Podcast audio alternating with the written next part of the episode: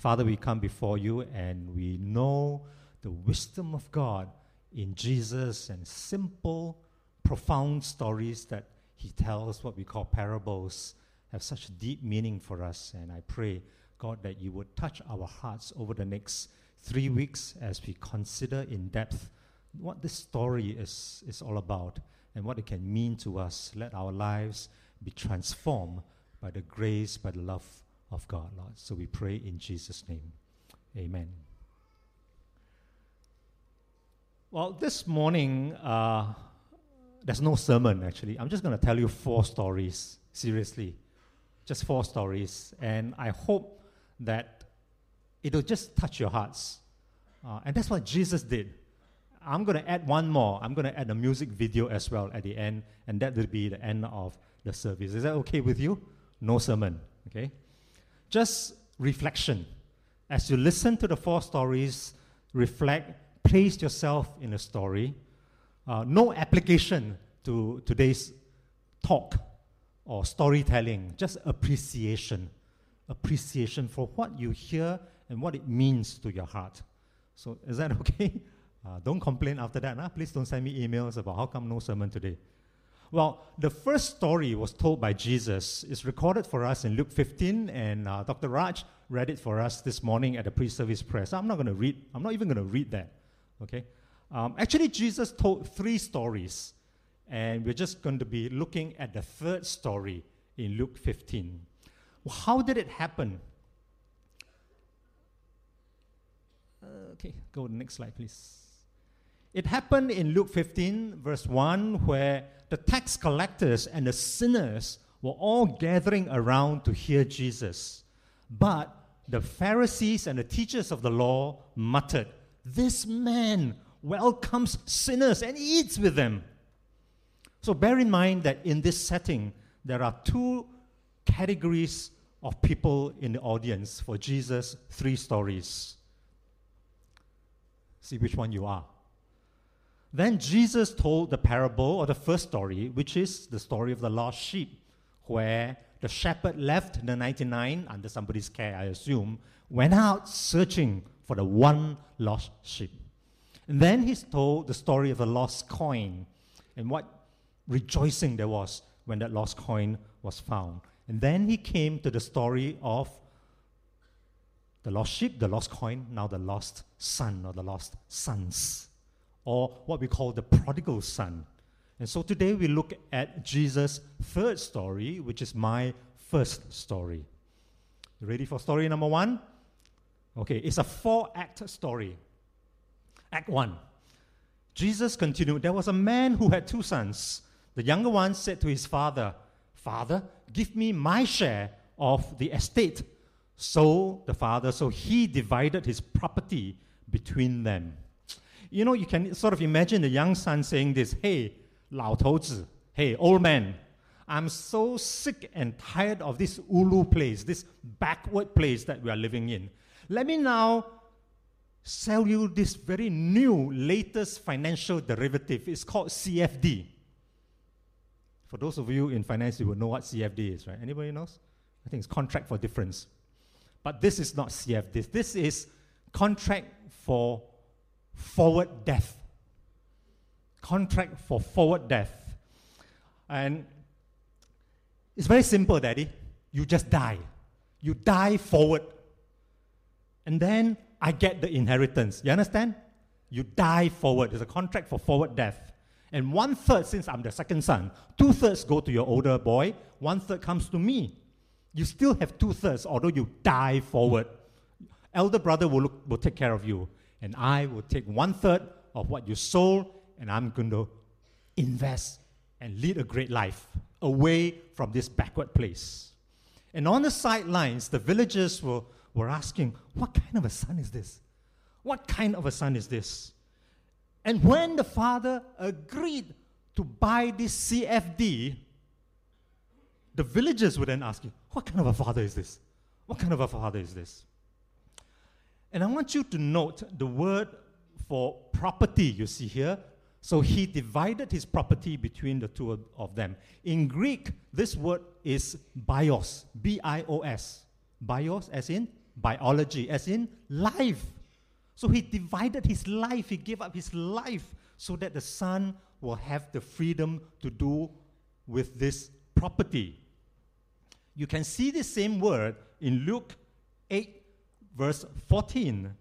It says, This is a story of Jesus talking about the seed that fell among thorns, stands for those who hear the word, but as they go on their way, they are choked by bios worries. They are choked by life's worries. That's where the word bios comes from.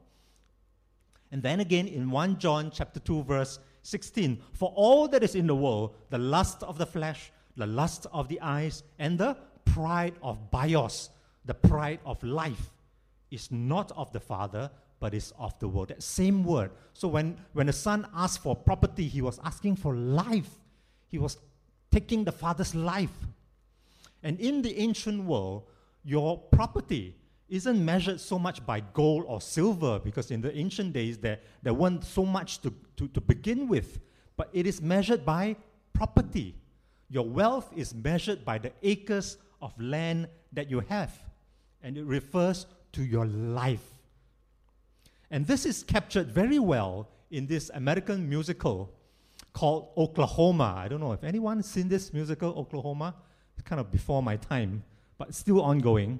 And this musical is set in the frontiers of America at the turn of the century, where cattlemen and farmers were fighting over land.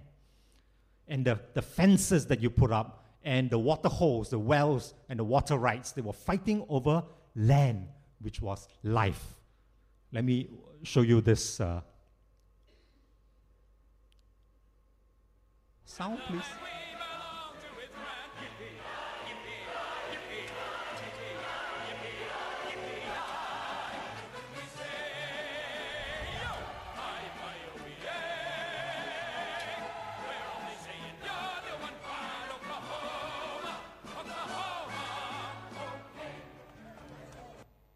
You recognize the handsome man? You don't recognize him. He's Wolverine. Wolverine, you know, X Men? Yeah, that's Hugh Jackman. And apparently he does musicals as well. I don't know. Some people have got so many gifts. You may have missed the wordings uh, just now, but let me show you the chorus. We know we belong to the land, and the land we belong to is grand. Is there a grammatical error? We belong to the land. And that's what it means. It's life. And not so much as the land belong to us. We belong to the land. It tells you that, that land and life is inextricable in the days of an agricultural society. That's wealth, that's property, that's life. And our life is in the land, is our bios. So when the son asked the father for property, for his inheritance, to convert it to cash before the father dies, he was saying to the father, 我要你的命. I want your life. I want your bios. You go and die. That's what it means. Well, no law was broken. If you examine Old Testament, there's no law broken in the son asking for such a thing. Because eventually it belongs to the son anyway when the father dies. And whether or not he sells the land, then it's up to the son. But by asking the, the property to be converted to cash before the father dies is basically asking fa- the father to die. I want your life. And so no laws were broken, but a relationship was broken. But the father gave. God gave, and God is personified in the father. God gave. If you remember Romans chapter 1, God gave several things as well. Romans chapter 1, verse 24 says, God gave them over in their sinful desires of their heart. God gave. Romans chapter 1, verse 26. God gave them over to their shameful lusts. God gave. Romans chapter 1, verse 28. God gave them over to a depraved mind to do what not, not to be done. So God gave. So what did God give? God gave freedom. Freedom. Free will. The right to choose how you want to live your own life. And God gave, even though it was at great pain to himself, even though it was at the expense of his life. So we come to Act 2 Scene 1. This is Luke 15, verse 13. And not long, not long after that, the younger son got together all he had, set off for a distant country, and there squandered his wealth in wild living. After he had spent everything, there was a severe famine in that whole country, and he began to be in need. So, allow me some license in this story, okay? I think what the, the, the first thing that the son did was to go and buy a Ferrari, which he promptly crashed when he ran a red light. And then he invested in gold at 20% above the prevailing price with a company that he thought was from Switzerland. Because there was guaranteed returns and guaranteed buybacks that was supposed to give an effective interest rate of 24% when the prevailing interest deposit rate was 0.11%. So sure deal. And then came the recession, then came a financial famine, and it all came crashing down cars, cash, everything. And so he went out and hired himself out to a citizen of that country who sent him to his fields to feed pigs. He longed to fill his stomachs with the pods that the pigs were eating, but no one gave him anything. So he squandered his money. He lived with pigs. And for a Jew, you cannot imagine anything worse. I think even for us, we can, and we, us pig eaters, us pork knuckle lovers, us bak kut lovers, you cannot imagine anything worse than living with pigs. He did. But for the Singaporean, what is the equivalent of living with pigs? Let me suggest an example for you. It's, it's the person who can drive a car with many doors, like this. I guess most of us are too young, too young to remember such a thing, okay? This is what is called a night soil worker, okay? In the days where they collect your, what is that? Uh? Your, your waste, your discharges in buckets, and then they pour the buckets into this truck with many doors. It's the smelliest job ever. And as a good Cantonese, when you read this story, I know you're so familiar with this story of the prodigal son, right? You say, la, la.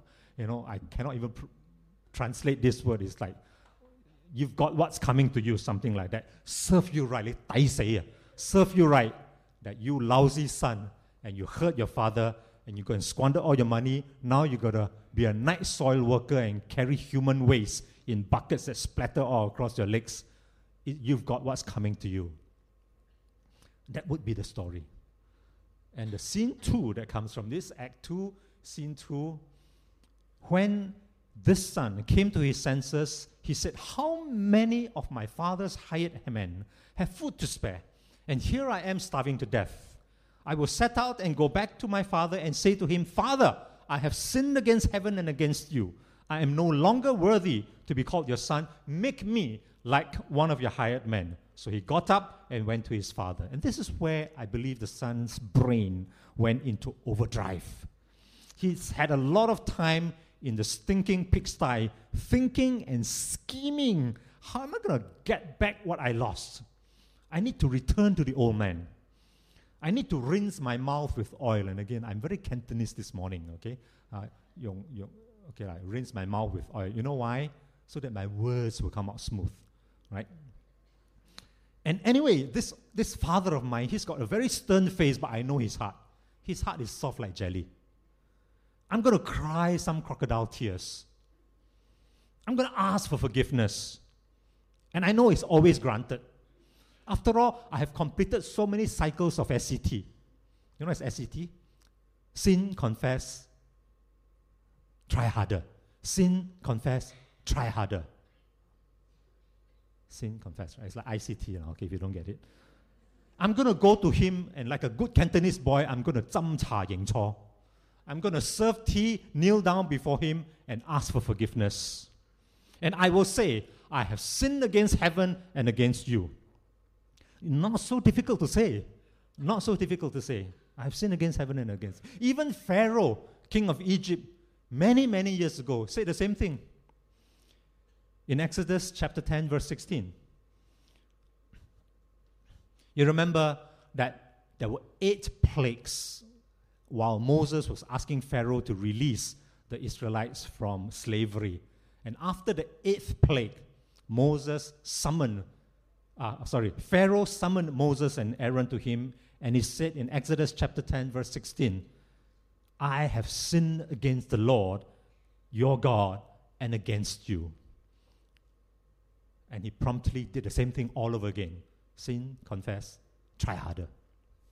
And as soon as Moses prayed to God that the eighth plague of locusts was stopped, Moses, uh, uh, Pharaoh went back to his old ways, and there had to be a ninth plague and a tenth plague before the Israelites were set free.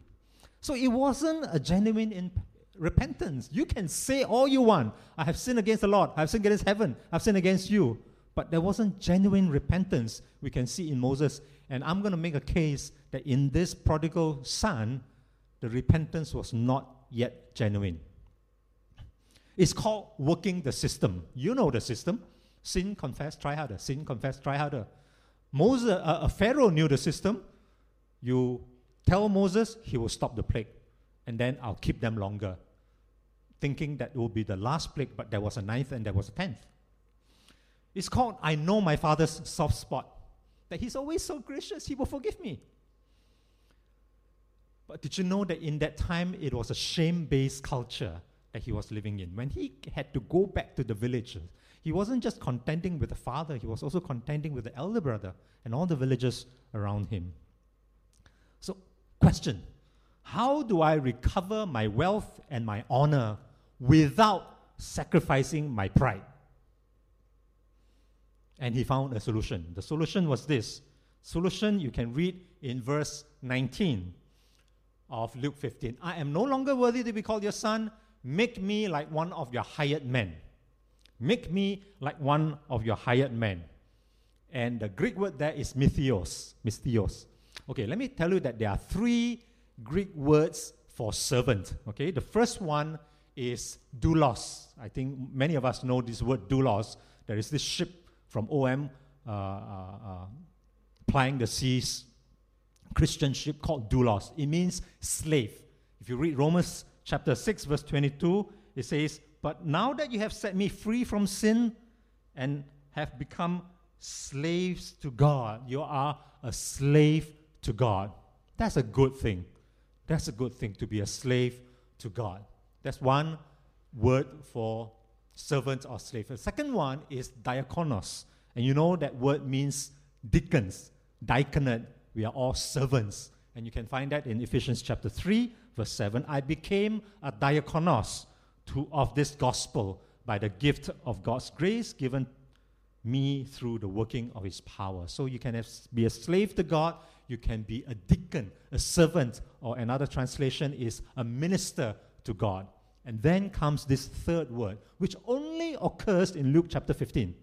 Nowhere else in the Bible. Misthios. It means a hired hand. What is a hired hand?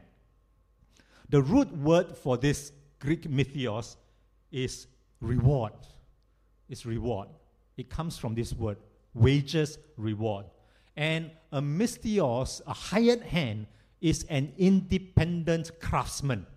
An independent craftsman who, remember the younger son, had food to spare.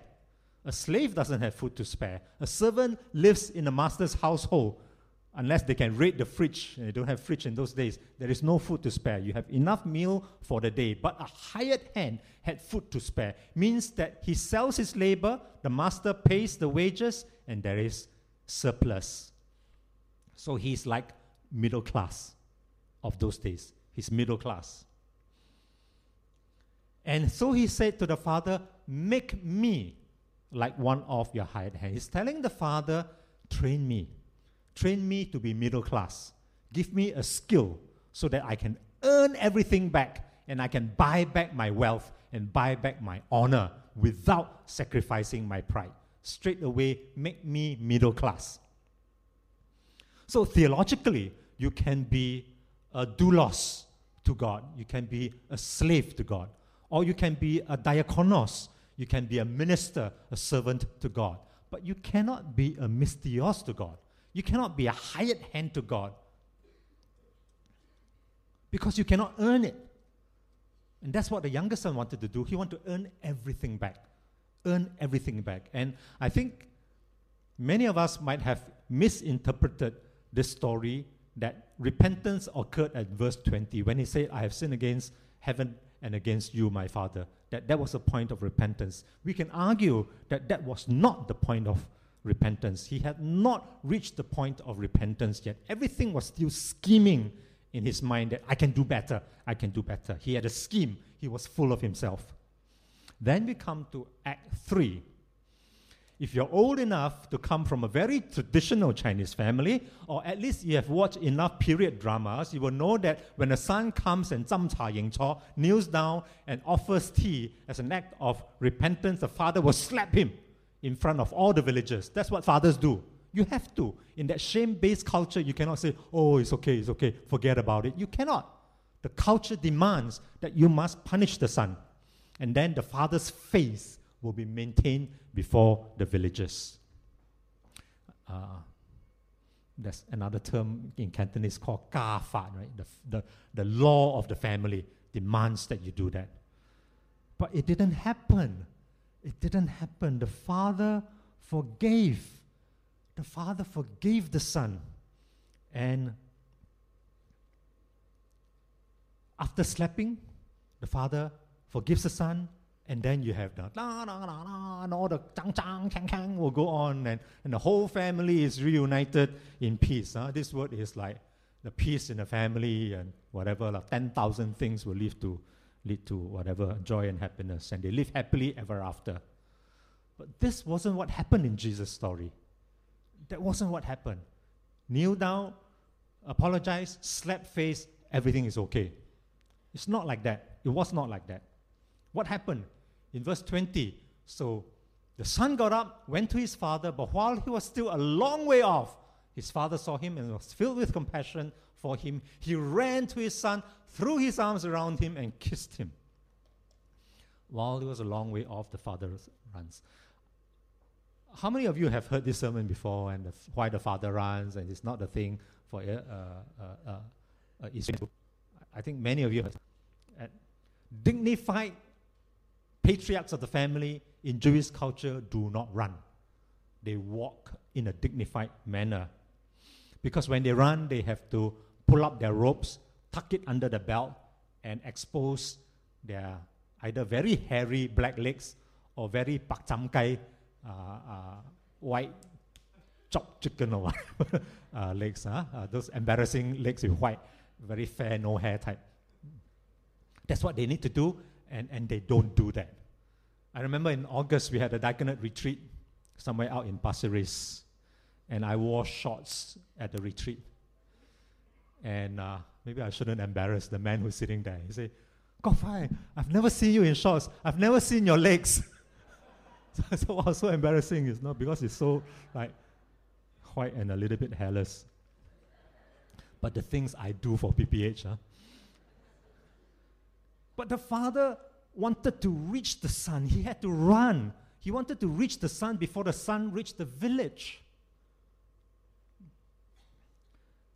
Because he doesn't want the son to be dishonored. And so he ran. He subjected himself to the shame of scrawny, white, hairless legs or super hairy legs or whatever. And he ran. And I'm sure the servants ran with him and some of the villagers ran with him also. What's the difference? If you look at verse 19 and you look at verse 20, what's the difference between these two speeches of the younger son? The difference is he did not say, Make me one of your hired servants. He intended to say it, he rehearsed it enough for it to be recorded, but he did not say it. Why? And I believe that was the point of repentance. That was the point of repentance. When he saw his father tuck his ropes under his belt and I don't know, maybe the father had knees or whatever, hobbling, running out to him. Before he could open his mouth, the father went to hug him and kissed him in spite of his smell. He was overwhelmed by the father's love, by the father's initiative, by the father's indignity. And then he saw his own sin, and then he saw his own unworthiness, and there were no more bright schemes or clever talk. And the father in verse 22 says, Quick, bring the best rope and put it on him, put a ring on his finger and sandals on his feet. What would you have done? What would any of the villagers have done? This guy comes smelling like a dirty pig. I would have brought our garden hose along and sprayed him and then put soap and perfume on him. Get this pig smell out of this guy before he enters the village. Oh, my hog. Get it? Oh, my God. Oh, my hog. Anyway. Now, before the villagers could say anything, the son, before, before the son could reach the village, the father took the initiative and he conferred honor on the son. The best robe means what? Whose robe? The father's robe. The father gave him a robe. And, and you know how dignified you look in a robe, huh? for those of you who like graduate from university and for the one time in your life you put on this robe. It's dignity. The father confers honor. What is that ring that the father gives him? That signet ring is used to seal contracts. I'm giving you back your family name so that you can sign contracts, so that you're worth something. And then shoes. Shoes also refer to honor. There is this, uh, refers to respect, self-respect. There was this Rabbi Judah who wrote this. He says, One should always sell even the beams of his house and buy shoes for his feet. Okay, a respectable person wears shoes. And you can even sell the beams of your house, but always wear shoes. So the father bestowed honor, not humiliation. And then he asked for bring the fatted calf, kill it, let's have a feast and celebrate. For the son of mine was dead, is alive again, he was lost and is found. So they began to celebrate. Did some research. How many people can a fatted calf feed? 200, I was told. 200. So it's a big party. It's a big party. It's like wedding dinner with 20 tables. Okay, 200 people. And he wasn't just reconciling this son to his family, he was reconciling it him to 200 people, the whole village. And it wasn't based on what the son had to do, it was based on the father's stature and goodwill. So the father gave. The father gave freedom for the son to choose. The father gave his bios, gave his property, gave his life. The father gave his, indigni- gave his dignity to be insulted when he went running. The father gave his dignity when the son said, Go and die. The father gave his dignity in running to the son. The father gave his robe, his ring, his shoes. Gave, gave, gave, and gave a banquet as well. And there's a very old hymn that sums this up very nicely. It says, God's love has no limits, His grace has no measure, His power no boundary known unto men. For out of His infinite riches in Jesus, He giveth and giveth and giveth again. So that's the Father, and that is the Father heart of God. You are fallen, you are found, you are forgiven, you are favored. There is an Act 4, right? This is not the end of the story. There's an Act 4 about the older brother but that's for Pastor Chiming next week. And, and his task will be way more interesting than mine. You know, at the men's weekend that we had recently, uh, the facilitator asked 11 men there. He said, How many of you identified with the younger brother, and how many of you identified with the older brother? Can you guess the number? Three identified with the younger brother. So we sat three of us together uh, to discuss the thing and then the rest identified with the older brother. That's 27% and 73%. Um, you know, this, the story of this younger brother has been overtold, huh? overtold. So boring, so predictable, right? Before I open my mouth, you know what the story is. That I think 73% of you who identify with the older brother, if you are anything like the men in the men's weekend, 73% of you are probably asleep now. Wake up! okay, 73% of you are, are asleep uh, because you know the story already. And so, but if you read the story carefully in Luke 15, it is this 73% who got whacked by Jesus in a very clever way, whacked by Jesus. And so, watch out next week. When Pastor Jimmy comes here to talk about the older brother, you're going to get whacked if you're one of the 73%. But anyway, now are you ready for story number two? Okay, Story number two is very personal. I was personally involved and, and quite deeply involved in this story between the father and the son. The son couldn't quite hold down a job, ended up not working, and the father was so unhappy, scolded him, scolded him. And one day the son lost his cool, cool and threw a chair at the father. And so got chased out of the house, became homeless. When I heard that, I, I got involved as a mediator. And I also got help from one of the, the gentlemen in this church who could speak the dialect well. And I arranged for a reconciliation ceremony. And it is Cantonese. It's literal, 斟茶认错. You serve tea and you ask for forgiveness. Literally, I arranged for this ceremony and ask for forgiveness. Well, the results were not the best. Okay, the, the son had to leave home. The son had to leave home, but he's allowed to return home once a week. And father and son are not talking. That was the best that could happen under the circumstances. And the father tells me that whenever I see this son of mine who threw a chair against me, I feel needles in my heart. It pricks my heart. And I tell this story with great sadness, but also with great hope, because both of them, father and son, are not yet Christians. And they have not yet received the grace of God, like the youngest son of Luke chapter 15. And I hope that one day they will finally understand that all their pains and disappointments have been nailed to Jesus on the cross.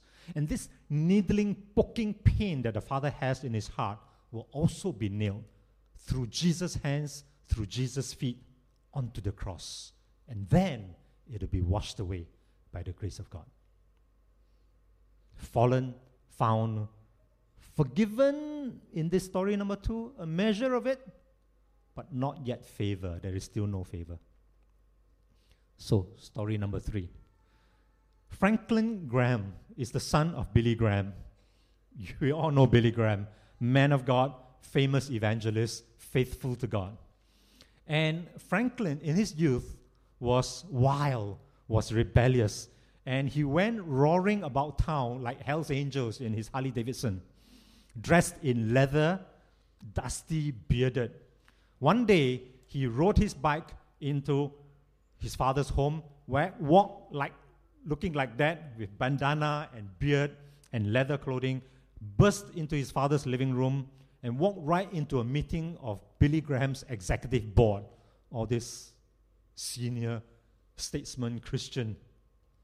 And without hesitation, Billy Graham identified Franklin, this is my son. And he proudly introduced Franklin with beard and leather jacket to every member of his executive board.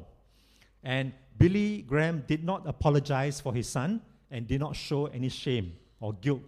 And later on, Franklin Graham wrote in his autobiography, you see it here, Rebel with a Cause, that the love and the respect that the father gave him that day never left him, even during his rebellious years, and he came back to God.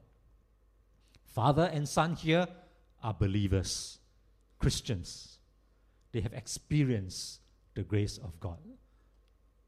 So, Franklin was fallen. He was found, he was forgiven, and he's favored. That's story number three. Okay, story number four. No sermon today. Okay, remember. And this is the longest sermon, uh, uh longest, longest story. Okay, I want to tell this story, and I want you to enter this story at an emotional level. I hope you can reflect on it, and I hope it touches your heart. This is story number four. Once upon a time, there were five sons who lived on a mountain, beautiful castle with their father.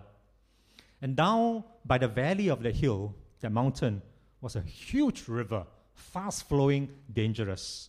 And the father warned the five sons again and again do not go near the river, it will sweep you away from home. Do not go near the river. But each day, not the elder son, but the four younger sons wanted to go and play in the river. One day they did. And one of the sons was say, Hey, three of you hold on to my hand, let me touch the water. As he did that, he got swept away by the flowing river. And not only that, he pulled the other three brothers along. So four sons, four sons got washed away by the fast, fast flowing river.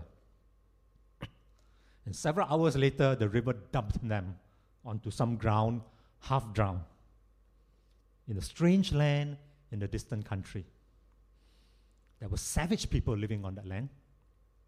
It was not safe like their home. Cold winds blow over the land. It was not warm like their home. Ugly thorn bushes sprouted around them.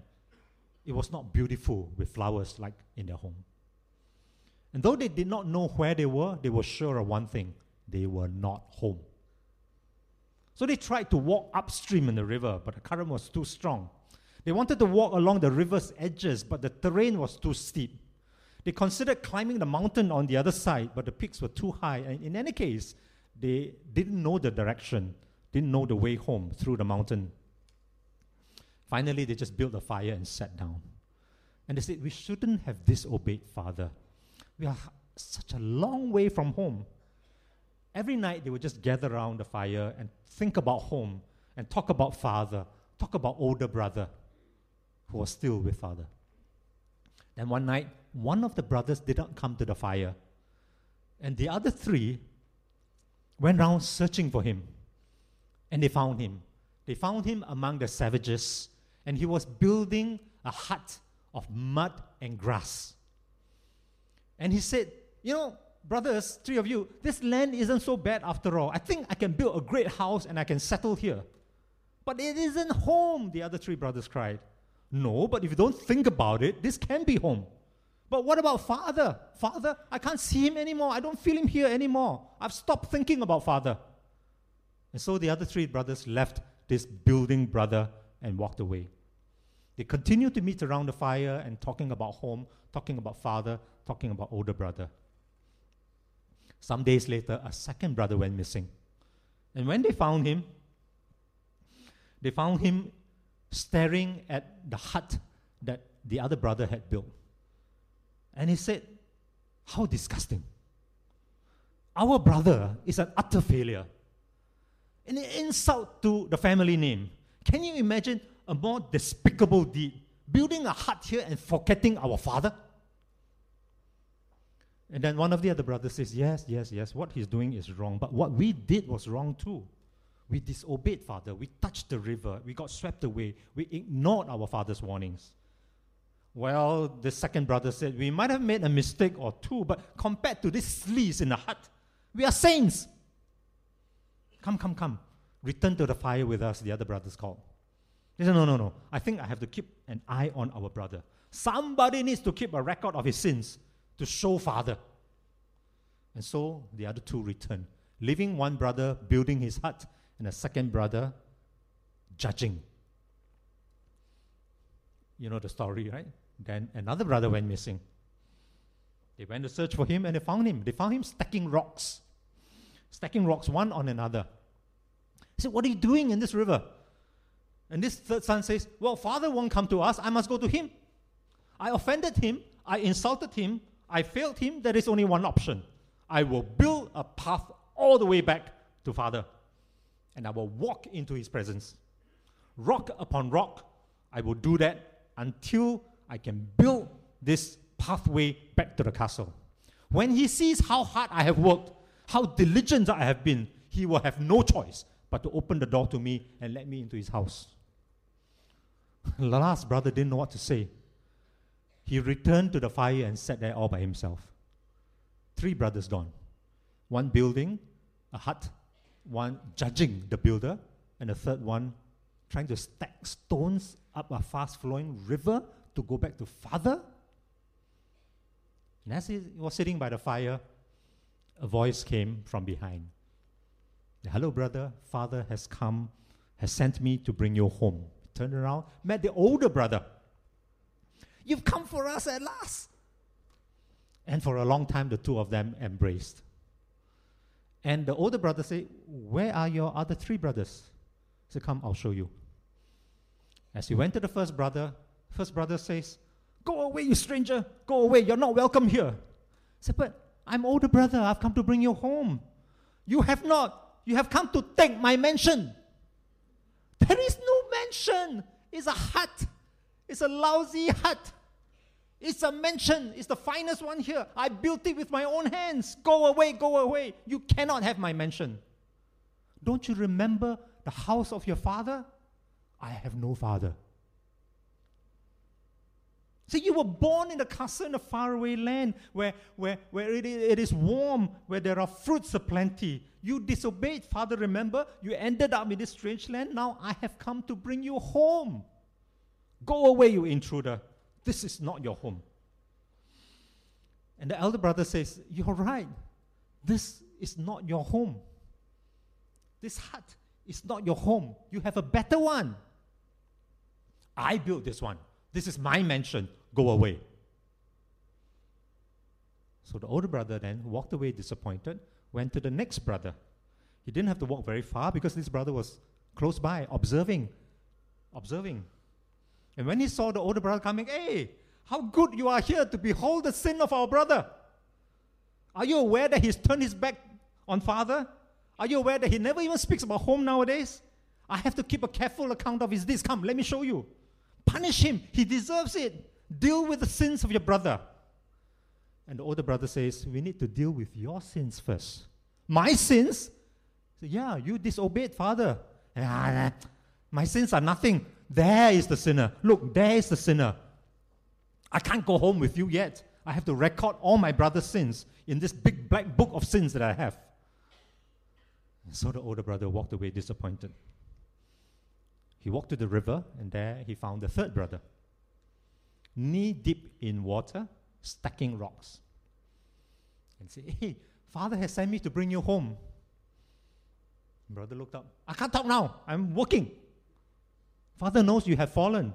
I have found you. Father will forgive you. He may forgive, but I must do my part.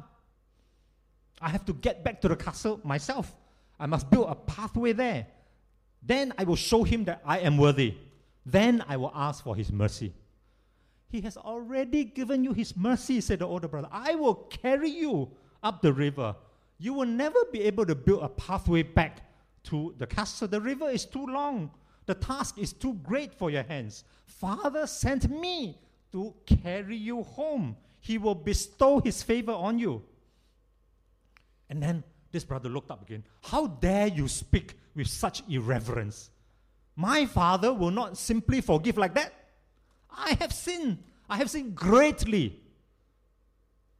He told us to avoid the river. We disobeyed. I am a great sinner. I need much work. No, my brother, you do not need much work, you need much grace. The distance between you and our Father's house is too great. You will not have enough strength to, to carry the stones all the way up to the castle. That's why He sent me. That's why He wants me to carry you home. Are you saying that I can't do it? Are you saying that I'm not strong enough? Look at my work. Look at my rocks. Already I can walk five steps. And the older brother said, But you have five million to go. And so this brother looked at older brother. I know who you are. I know you who you are. You are the voice of evil. Get thee behind me. Serpent. And took a rock and threw at the older brother. Go away, you hyper grace preacher. Leave me alone. I will work hard. I will earn forgiveness. I will earn favor. Threw another rock. And disappointed, the older brother had to walk away. I'm coming to the end of this very long story because there's only one brother left, right? This brother followed the elder brother home. That's all. So all the brothers received the same invitation. Everyone had an opportunity to be led home by the older brother. The first said no. He chose a mud hut, a grass hut over the father's house. The second said no. He preferred to analyze, preferred to judge the mistakes of his brother than to admit his own. The third one says it is wiser to make a good impression than to do an honest confession. And the last one chose gratitude. Thank God my elder brother came. So, what's that? What's that? What's the application? no application, just appreciation, even as I hope you have placed yourself in this story. I want you to appreciate the meaning of prodigal. In the dictionary, prodigal means ex- extravagant, recklessly extravagant. Prodigal means having spent everything. It refers to God.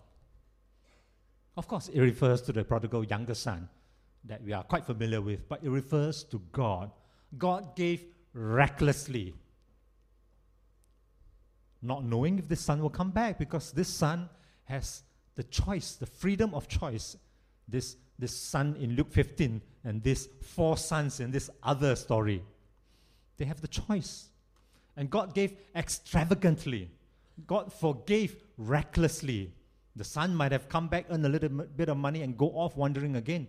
And God forgave recklessly. God spent everything on his sons. He gave his honor, he gave his dignity, he gave his robe, his rings, his shoes.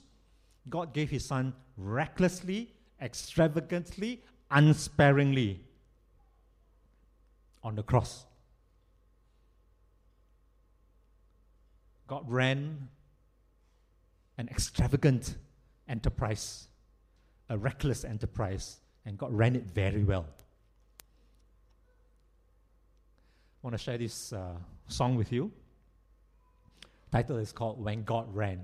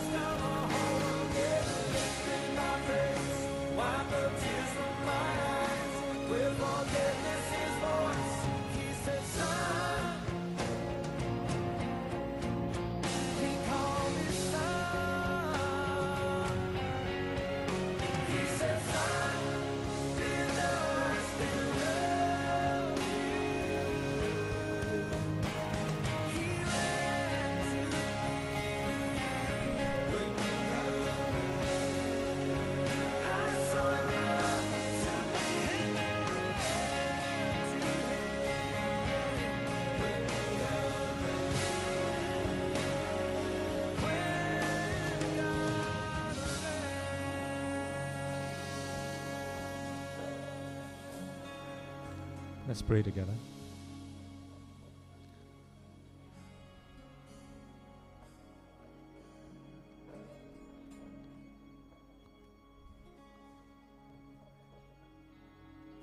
I pray you will feel the, the love of God. You know it, you know it in your head. You've read Luke 15 many, many times. But I pray that as God made us body, soul, and spirit, you will feel Him in your spirit.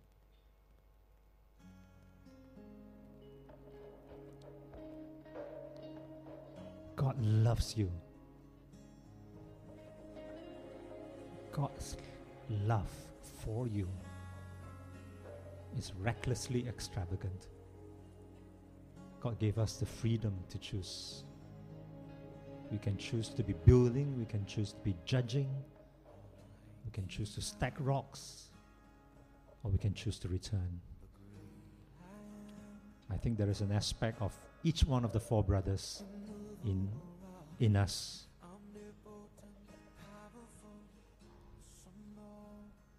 Let's turn back to the God who loves us no matter if we are judging or stacking or building. But God loves you.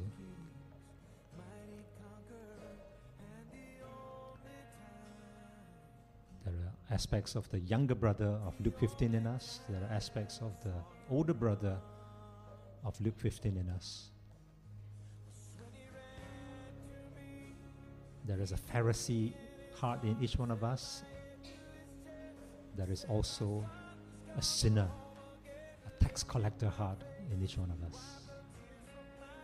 And as we surrender to the Father, He runs to us, we run to Him. We are reconciled with God, heavenly, loving Father.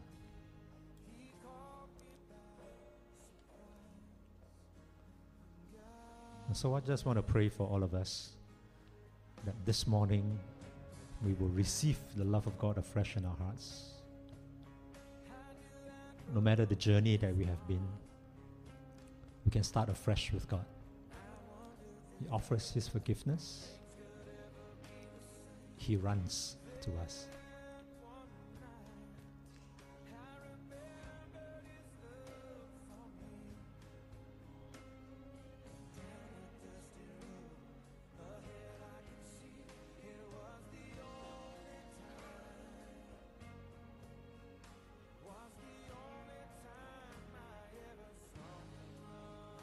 Father, I want to thank you that while we were yet sinners, Christ died for us, gave his life for us, ran to us.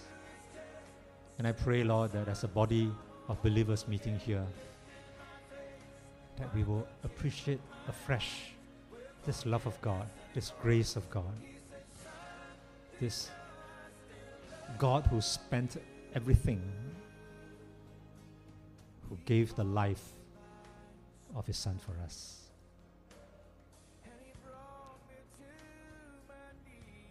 And for every sin that we confess before you, Lord, you washed it away.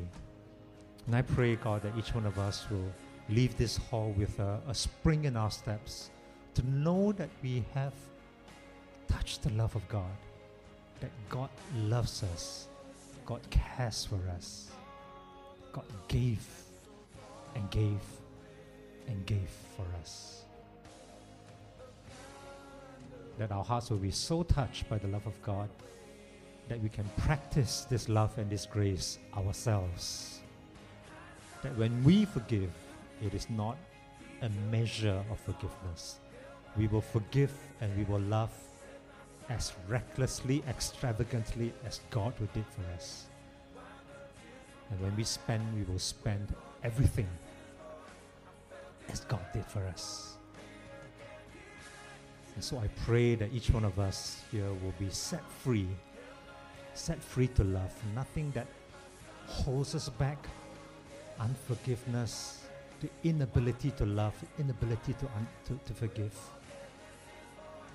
Husband and wife, father and son, relatives, friends we who are beneficiaries of an extravagant love can give extravagant love. And so, God, I thank you. Thank you that you ran to us. that you love us. So may we go in the love and the grace of God. We pray in Jesus' name. Amen.